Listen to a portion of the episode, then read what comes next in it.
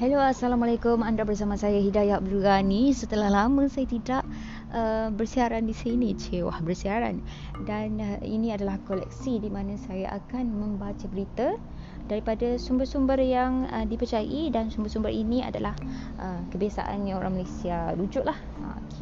Dan uh, pertama sekali saya akan membaca berita daripada wartawan Muhammad Hafiz Nawawi iaitu wartawan Harian Metro dan disiarkan pada 14 Ogos 2022.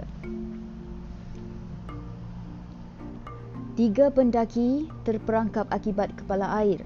Hulu Langat, tiga lelaki yang melakukan aktiviti mendaki di air terjun Sungai Gabai terperangkap dalam kejadian kepala air. Pengarah Jabatan Bomba dan Penyelamat Malaysia JBPM Selangor, Nur Azam Khamis berkata, Pegawai dan anggota bomba dari Balai Bomba dan Penyelamat Bandar Tun Hussein On dikejarkan ke lokasi kejadian pada jam 5.24 petang. Menurutnya, tiga lelaki berusia 20-an itu melakukan aktiviti mendaki bukit. Terperangkap di bukit dengan anggaran ketinggian 50 meter akibat berlaku kejadian kepala air di kawasan itu. Ketika anggota bomba sampai di lokasi, air sudah pun surut yang mana kesemua mangsa tidak mengalami kecederaan. Anggota bomba bertindak membawa turun ke semua mangsa ke kaki bukit dengan selamat. Itu sahaja berita daripada Muhammad Hafiz Harian Metro. Okey, sekian terima kasih teruskan mendengar untuk berita-berita lain. Okey. Thank you for tuning in. Bye bye guys.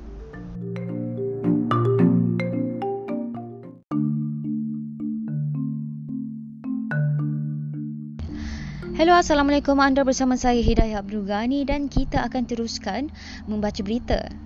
Dan kali ini berita ditulis oleh Muhammad Aiman Ghaffar disiarkan pada 14 Ogos 2022 dan sumber kita adalah dari Cosmo Online. Peninju Thailand maut di gelanggang Muay Thai seorang peninju Muay Thai warga negara Thailand menemui ajalnya selepas mengalami pendarahan dalam otak apabila tewas di tangan peninju tempatan dalam kejohanan Muay Thai Ambang Merdeka 2022 di padang sebuah kolej di Kampung Cik Deris, Badang, Kota Baru, Kelantan. Mangsa Mr. Kitty Chai Chen Hao, 28 yang meninggal dunia kira-kira pukul 10.57 pagi semalam di Hospital Raja Perempuan Zainab 2 di, selepas hampir 10 jam dirawat di unit kecemasan hospital itu. Pemangku Ketua Ketua Polis Kelantan Datuk Muhammad Zaki Harun berkata, siasatan mendapati semasa kejohanan itu mangsa dijadualkan ber, berlawan dengan seorang peninju Muay Thai tempatan yang berusia 29 tahun malam kemarin. Menurutnya semasa pertarungan berlangsung, mangsa dipercayai telah tewas dan tidak sedarkan diri sebelum dia dibawa ke klinik kesihatan Badang kira-kira pukul 1 pagi semalam. Sesatan mendapati mangsa yang sudah berkahwin dan mempunyai seorang anak. Mayat mangsa telah dibawa ke Kompleks Imigresen Custom, Kuarantin dan Keselamatan Rantau Panjang sebelum diserahkan kepada waris pada pukul 8 malam.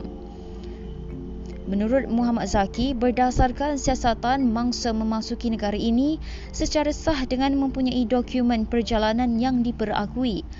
Katanya polis telah mengambil keterangan daripada pihak penganjur berhubungan kes tersebut dan mendapati pihak terbabit mempunyai permit untuk menganjurkan kejohanan Muay Thai itu.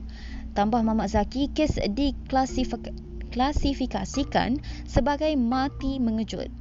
Sekian berita dan kita temu dalam episod seterusnya. Terima kasih. Thank you for tuning in. Bye-bye guys.